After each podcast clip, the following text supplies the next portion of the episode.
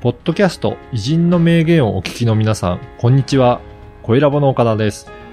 今回はビジネスパーソンのための音声講座、ビジネスに活かす偉人の名言についてのご案内です。久常先生、よろしくお願いします。はい、よろしくお願いいたします。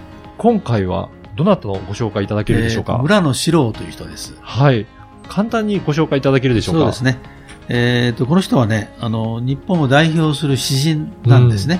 詩を書く人。はい。面白いのは、まあ彼は、あの、学校出るときですね、あの詩を書くためにサラリーマンになろうとうん。いうふうに決心するんですね。はい。そして二足のラジオを履いて、最後は詩現代の、まあ、頂点に立つ詩人として、まあ、名を成した人と。うん非常に最高の参考になると思いますけどね。はい。で、実業もやりながら、その、文学の世界もやってるということで、はいまさに今のビジネスパーソンの方にも参考になるか、うんお話かなと思います。現代のビジネスマンにね、非常に参考になる人だと思うので、ぜひ聞いてください。はいそれでは講座の一部をお聞きください。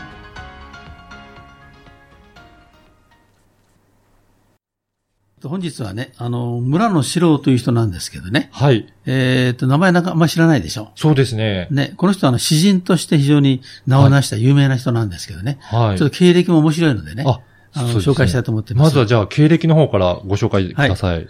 で、この人はですね、あの、まずね、えっと、東京都の府中市っていうところに、はい。郷土の森っていうね、うん非常に大きな空間があるんですね。市民の憩いの場なんですけども、はいえーそこにはね、博物館とか、民家とかね、うん。あの、古い昔の郵便取扱所とかいろいろあるんですけどね。はい。そこに小学校の跡地があるんですけども、うん。その跡地にできた、えー記念館がね、村野史郎という人の記念館なんですけどね。はい。で、この人はあの、まあ、大きく言うと、会社員になって、はい。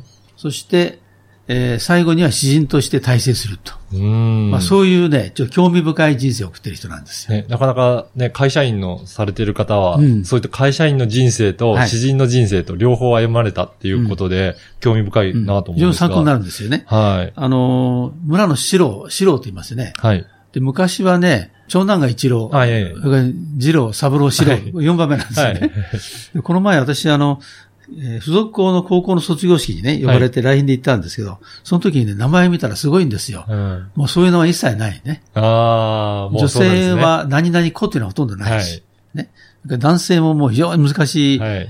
えーことばっかりで、はいこれはまあ少子化時代なんで、うん。昔は多産だったんで、一一番目に山田さんがつけたと思うんですよね。はい。そういう四番目なんですよ。だから、名前を見ると、うんもうすぐ分かっちゃう。わかるわけねはい。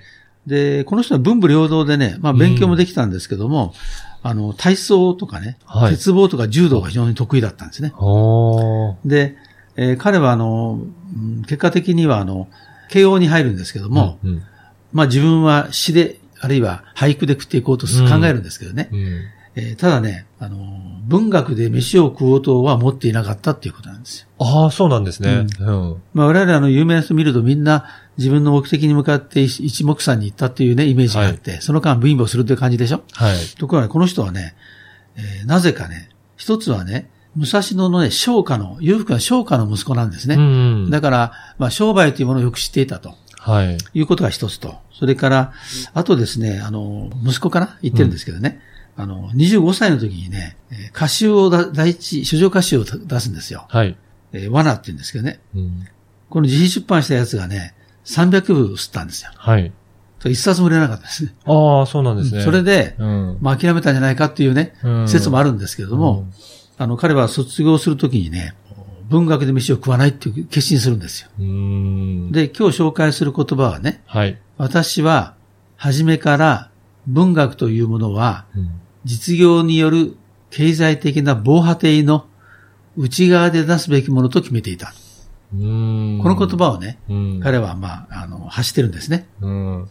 やっぱり実業をして、経済的には、まあ、そこで、実業の方で賄って、安定して、上で文学をやるっていう、そういうことなんですかね。そうですね。まず実業をやって、えー経済的にある程度安定しますよね。はい。そうすると、アフターファイブは誰からも制約されませんようね。ん。